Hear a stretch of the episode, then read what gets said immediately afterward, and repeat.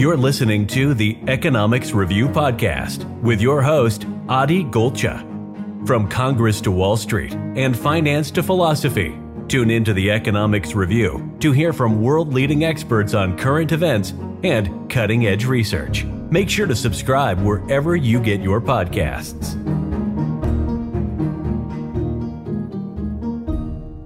Hello and welcome back to the Economics Review. Our guest today is a professor of economics at Duke University and a fellow of the Econometric Society. Holding a P H D in economics from the University of Wisconsin, he served as an expert witness in the Students for Fair Admissions v. Harvard lawsuit before the Supreme Court. In addition to this, his broader research has focused on affirmative action in higher education, structural estimation of dynamic discrete choice models, and college major choice. It's my pleasure to welcome to the show Doctor Peter Arcidiacono. Thank you so much for joining us. Thanks for having me. So firstly, I'd like to ask you to introduce yourself and tell us a bit about your background and your research. Well, so um, a lot of my work's been on higher education, and that uh, centered from the beginning on choice of college major. And one of the striking things I noticed from my own undergraduate experience, and appears to be happening at lots of schools, is uh, that expectations are different in different majors. So uh, I'm not saying any major is easy, but um, it's clear that majors in the sciences and in economics uh, tend to give out lower grades and are accompanied by um, higher study hours. And that uh, naturally can link to things like affirmative action. So a lot of my work's been on higher education, um, and I've been at you know Duke uh, over twenty years now uh, doing work of that sort. Hi, I'm Stephen, and I am the host of the Simple English News Daily podcast. Every day, we tell you the most important stories from all over the world in just seven minutes. No opinion, no analysis, just seven minutes of facts to start your day with business, politics, conflict, science, tech, and everything else from everywhere in the world. Simple English News Daily has been downloaded over a million times. Join us. Search in your podcast app for Simple English News Daily. So I'd like to start off today by talking to you about affirmative action. Um, recently, you served as an expert witness um, for Students for Fair Admissions before the Supreme Court, um, speaking out against affirmative action, which was uh, which allegedly disadvantages um, Asian American students um, at Harvard. As I understand it, you presented a personal. As I understand it, the personal rating was where um, Asian American students suffered the most. Um, you presented a, a hypothetical case of an Asian American male with a twenty-five percent chance of admission to Harvard College. And according to you, the data showed that changing the applicant's race to white um, would increase his admissions chances, chances to thirty-six percent, um, leaving all other factors constant. Changing this applicant's race to African American would boost his chance of admission to ninety-five percent. Um, so, Doctor Arcidiacono, could you please tell us uh, a bit more about what the data revealed in this case and how Harvard justified these discrepancies? Sure. So there actually is another uh, case as well that I also served as an expert witness um, against University of North Carolina. And I took both these cases mainly because with so much of my research on affirmative action, a lot of the debate on affirmative action takes place in the binary, either being for it or against it. And I don't think that's necessarily the right way to look at the problem. Um, if you're for affirmative action, there might be a point at which you might no longer be supportive of it if the preferences go too far. But we can't have that conversation without knowing how big preferences are uh, for different groups. So in the Harvard case, Um, you have both the seeing how big preferences are for African American and Hispanic students, so in more of the underrepresented minority category. But you also have this other aspect, which is the claim that Asian American applicants are discriminated against relative to similarly situated white applicants. That's different from the U N C case, where there's no claim of Asian American discrimination. So that's sort of a, a rough background on it. In terms of the actual findings, um, it's it's interesting to note the personal rating is certainly one channel through which Asian American applicants are discriminated against. It's not the only channel, but it's, it's certainly uh, a large part of it. What's interesting about the personal rating is you see a clear penalty against Asian Americans in it. This holds no matter what things you control for in the model. Um, my counterpart, you know, did not produce any models to suggest otherwise. So, um, but part of the reason I brought up the U N C case is that U N C also has a personal rating. And uh, admissions at U N C can roughly be divided into two parts: what goes on for their in-state admissions and what goes on for their out-of-state admissions. The distinction is important there because getting into U N C out-of-state is much, much harder. And there you see both for in-state applicants and for out-of-state applicants that um, there's no penalty against Asian Americans in the personal ratings. So there's not this evidence that uh, you know, Asian Americans are somehow personally deficient. You only see that in the Harvard case. And there's a reason for that, which is Asian Americans perform extremely well academically, much better than any other group. And that shows up in, in some very interesting ways. The first is, while on average, Asian Americans come from families that actually have slightly higher incomes than whites, that's actually not true for Harvard applicants. Why would that be the case? Well, low-income Asian American families, their kids do really, really well. And so you have a much higher share of applicants who are, who are Asian American with extremely impressive scores applying to Harvard that you don't have at U N C, in part because North Carolina doesn't have as many Asian Americans in the, in the, in the first place. So uh, when you see something like this happening, how, you know, how does Harvard justify this? Uh, I don't feel like they have a justification. It was more of a take our word for it. All the admissions officers sort of said, you know, we don't think that Asian Americans are personally deficient. Um, some claims were made at trial that maybe it's in the letters of recommendation, but they weren't able to show that. Um, it was just, this is sort of, you know, what, what they said at the at the trial. I, th- I have big problems with um, that line of defense. Uh, the other part of that is there's been no link to the personal rating for any later outcomes. So, you know, you can imagine a, a similar situation occurring where suppose an, a, a business decides, look, Um, they get accused of discriminating against, say, African-American applicants. Can you imagine a defense being? Uh, it's not that we're, we're discriminating against um, Black Americans. They just scored poorly on our likability rating. We can't tell you um, that that likability rating matters for anything else. We can't show you Uh, and yes, these uh, African-American job applicants, uh, it appears like they should be just as likable as the white applicants, but they, they happen to be scoring poorly on this likability rating. To me, uh, that's just a blueprint for discrimination. We can make up a rating uh, and then um, penalize people through the rating.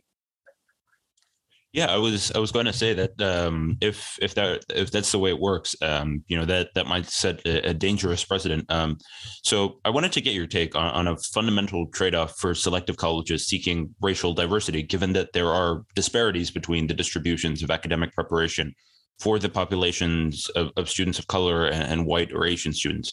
So in the interest of diversity, the incoming student population is inevitably going to vary in terms of academic preparation under affirmative action. Um, now, once students arrive at the college, these differences in preparation will have a tendency to manifest themselves, meaning that we'll either have to lower academic standards or have a significant proportion of students that perform quite poorly from an academic standpoint. Um, so in your research, um, which one appears more likely, and is there anything we can do to reconcile or even eliminate this trade-off in the long run? So I, I think it's actually changing over time. I think that uh, you, in the past, it's been more the case, I think, that it takes people into particular majors. So you end up with um, majors that have uh, high demand, and those majors will be sometimes associated with courses that are more weed out courses. And that disproportionately is going to hit people who are coming in less prepared. And that will uh, intersects uh, with affirmative action. Uh, so, you know, back in two thousand eleven, I wrote a paper that actually resulted in a protest here at Duke. And um, what that paper showed was the basic descriptive fact was that over half of Black males who started in STEM or economics majors switched out, as opposed to eight percent of white males. They came in wanting to major in STEM just like, if not more, than their white male counterparts, but they switched out at a much higher rate. That fact is sort of what got me in trouble. What should have gotten me out of the trouble and eventually, I think, calmed things down a bit was that it had nothing to do with race. If you, once you conditioned on the fact that they were coming in with large differences in academic background, those racial disparities disappeared. So why do I think that these, these things may be trending in a different direction? I think now, um, you know, with what happened with Floyd, I think a lot of um, schools are reconsidering how to think about race and thinking that it's a problem that we um, there are not uh, very many African-American um, economics majors or physics majors. And that's where, well, how are we going to fix that? The easiest way to fix that is uh, to not be weeding people out, which invariably means changing um, what gets taught. Yeah. Um, so either um, is there anything either that the universities or something we can do from a, a policy standpoint um, that makes it so that we, you know, we can potentially start to even out some of these um, differences in, in academic preparation, perhaps, um, you know, a, a change in the way we um, admit students or, or um, s- some other change um, in, in what we view as academic preparation? Do you think those those are um, adequate um, adequate markers? Well, I think it might be one of the first steps is to be honest with students about um, their chances of success. And I, you know, I think there are real concerns about stigmatizing um, students. Like, so um, you might not necessarily tie that to race per se, but what you can say is if you're going to come to this college, given your test scores and grades, regardless of your race, here's your probability that you'll be actually finish in the major you wanted to major in. Then students can make up their own mind as to what they want to do. And if they look at those probabilities, say, my goodness, I have a very low probability of finishing in the sciences, and that's what I want to major in. I can do one of two things at that point. I can, uh, you know, I, I can invest in skills ahead of time so that when I get to that selective college, I'm better prepared. I think that summer before you're, you start college is a great time to acquire those skills that maybe you're a bit behind on. But the other thing you might do is say, well, I want to go to a college where I'm going to have a higher chance of finishing in that major. So given I can see how my test scores and grades line up with completion probabilities, now I can make a more informed decision. I suppose the third option is say, well, I just want to go to this really selective school, and, and I'll, I'll switch my major. Um, but I think having that sort of information uh, would really help make the market much more efficient. Universities just don't want to provide that information because they don't, they're, they're more concerned with making sure that they have a diverse student body than taking care of those, those students. Right. Um, so next, I wanted to ask you about a, a central dilemma of mine with regards to affirmative action. Obviously, colleges like Harvard, um, which take a, a holistic approach to admissions, are right to consider um, contextual factors in admissions decisions. So students with varying backgrounds and, and financial situations won't have had the same opportunities. And obviously, that must be taken into account. Um, what I fail to understand, however, is why colleges tie such factors to students' ethnicity or race. So on average, um, Asian American households have Uh, higher incomes than African-American households, um, although there are many disadvantaged Asian-American students, just like there are many um, well-off African-American students. Um, if, if colleges want to make admissions as fair as possible, why not just evaluate uh, on a pure um, case-by-case basis and take race out of the equation entirely? It's interesting because we go back to like the Fisher uh, Texas case. One of the arguments that Texas made in defending their policies was that they needed enough high-income um, African Americans to, and that argument, which I was sort of stunned that they made it, even more stunned that it um, it ended up being somewhat accepted, was that those guys provided a bridge uh, across across races. Part of um, you know, why I took the cases is, you know, just see how the, these policies work. And one way that these policies work in, in, in my mind, a very odd way, is that you get a very large bump if you're African-American. You get a smaller bump if you're disadvantaged. But if you're African-American, you do not get that disadvantage bump. So it actually, the affirmative action policy favors rich African Americans more than poor African Americans. Now you might think, well, th- there is a, a potential reason for doing that, that if you give somebody too many bumps, then they're going to be too far behind when they enter uh, college. But it points to uh, um, universities sort of being able to feel good about themselves from the perspective of achieving racial diversity, but it's, it's a policy that benefits um, people of means. There was actually a, um, a study done, blinking on the date, but they basically found that um, over forty percent of African Americans at the Ivy League schools, the sample sizes weren't great because this was a survey, but over forty percent were actually first or second generation immigrants. So it's really pointing towards, in my view, it can easily distract from the hard work that needs to happen, uh, helping, you know, descendants of slaves uh, get to a good place in society.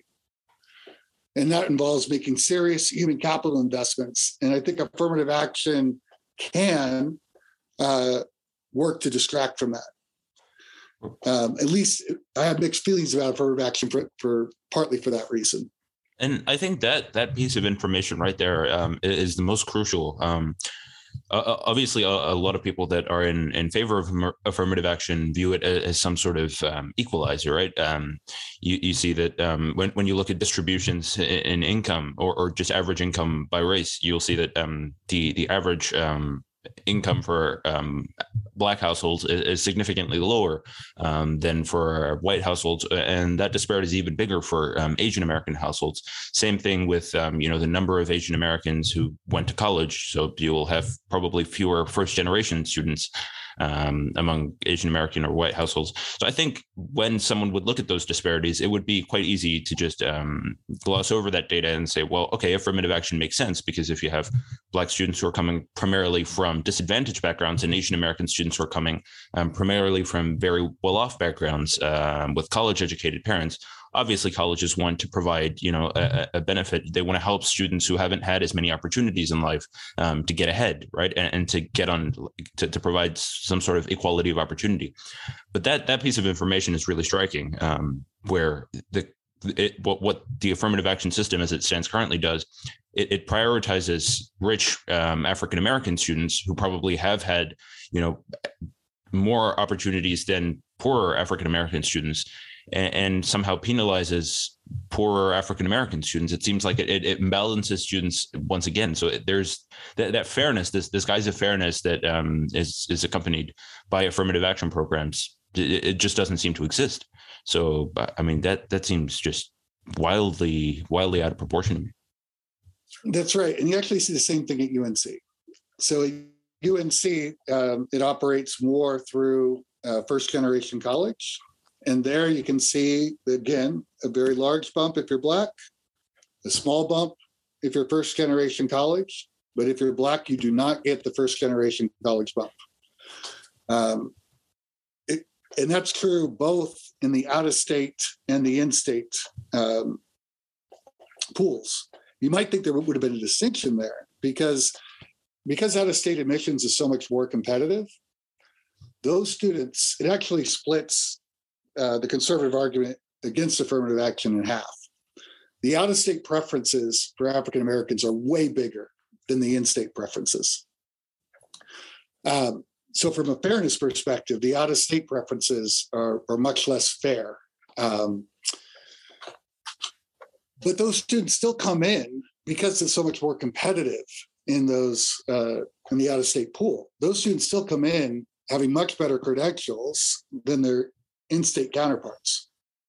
So you don't have to worry as much if they're going to make it in the classroom. Uh, so from a, a mismatch perspective, um, that we'd be more concerned about the in-state affirmative action.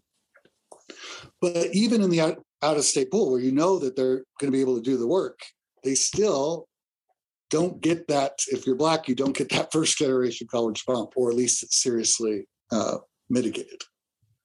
And I think um, what's somewhat surprising, obviously, the, the court ruled in, in favor of Harvard um, in that case. Um, and and I think there have been other other such cases with regards to affirmative action where where this court has upheld it. Um, do you think that there's any probability of, of being able to challenge affirmative action on an institutional level um, via the court system?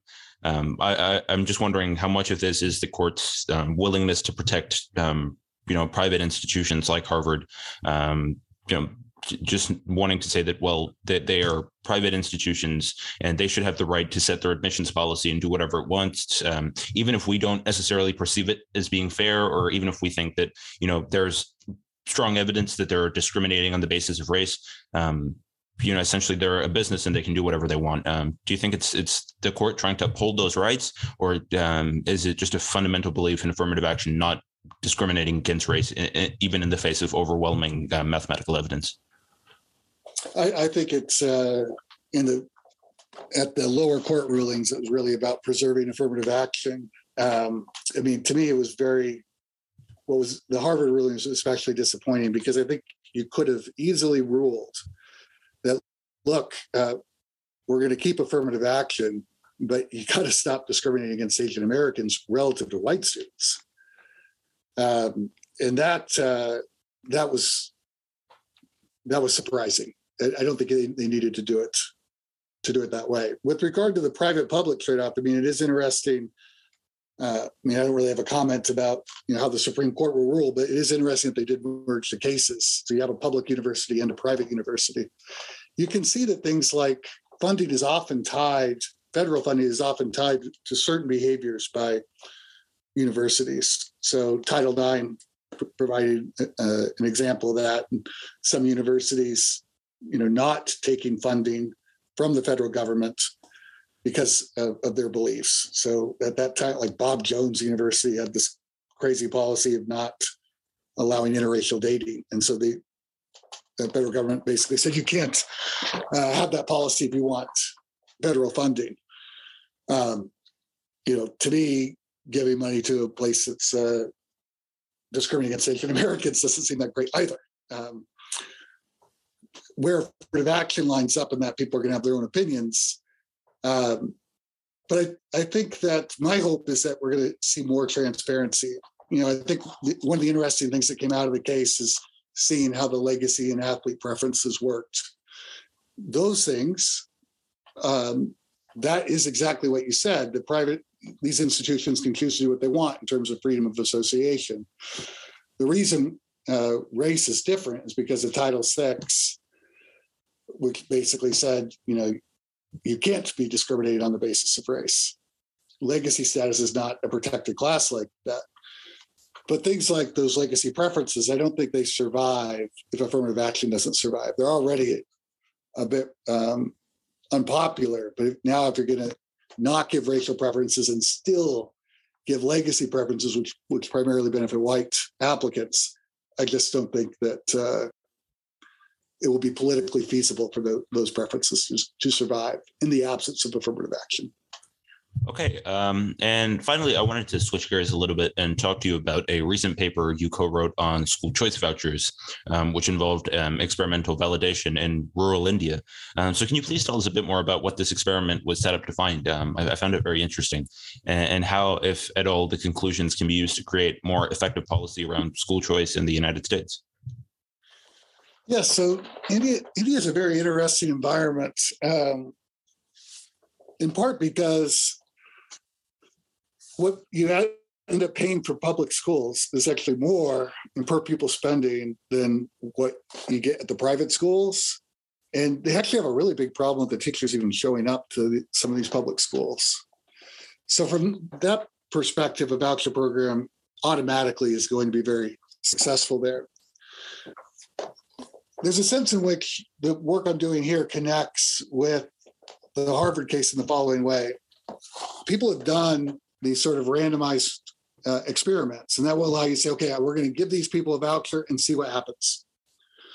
And that will allow you to evaluate that particular program, but it wouldn't really allow you to evaluate alternative voucher programs. So it's either an either or type of situation, as opposed to thinking about the nuance of if we gave more or, or less of a voucher, what would actually happen. So that's where we're trying to have a, a model of how people make the, uh, their schooling decisions, where we don't use the data from the voucher experiment.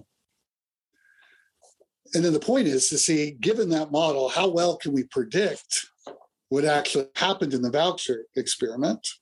And if it does a reasonable job with that, then we can say, okay, with this model, we can use it to forecast alternative voucher experiments. So what the paper that you've looked at does is it was actually, in some sense, a pre-commitment to say, okay, we're not going to look at the data that actually had the voucher data in it. We're going to use the control villages, uh, develop some models, and then see which models are actually able to uh, predict what happened in the treatment villages. And so um, when you talk about vouchers, um, do you mean school choice vouchers in the in, in, in the conventional sense, as in um, students have, or well, um, families can can choose any school, public or, or private, to which to send their children? Uh, so not any school, but close. Um, so universe, um, schools had to be willing to take the voucher. So there's going to be some A, a small fraction of super high-end schools were like, that's not enough for us. Because it wasn't one of those cases where if you took the voucher, that had to be the full payment. You couldn't say, okay, you just get a discount now and you've got to pay some money on top of that. You had to actually take take the kid. Right. Um, and if I'm not mistaken, um, there are already some Scandinavian countries with um, school choice vouchers already in place. Um, do, do the results in this case um, appear to have parallels with countries that are already using this sort of system? I'm actually not that familiar um, with what happened in the Scandinavian context. Um, but what I can say is that in the U S, there's always these concerns about um, cream skimming. That includes with charter schools as well. So people who are, tend to be against vouchers would be worried that you're going to leave the most vulnerable behind. I think that uh, one of my former students, John Singleton, has a, a very nice paper on this to show how you can deal with those kinds of issues, which is you subsidize, poorer kids are actually more costly to educate, as it turns out. So you give bigger subsidies for poor kids. That can lead schools to locate in poorer neighborhoods. Um, so I think you can get, you can deal with some of the concerns either in a charter school context or in a school voucher context by getting the subsidies right and varying the subsidies based on the family background. Right, um, because I think the results proved extremely um, promising in, in both the um, India experiment and in, in Scandinavian countries where this is already, you know, in place. Um, and, and I think there have There's been quite a, a vocal um, support for this um, on the on the political right in the United States. Um, you know, charter schools are, are something that has uh, have been you know quite hotly debated. Um, so well, it's interesting because charter schools, these no excuse charter schools, have been some of the most successful things at reducing the black-white achievement gap. Um, It's not all charter schools that do this, but the ones that tend to, um,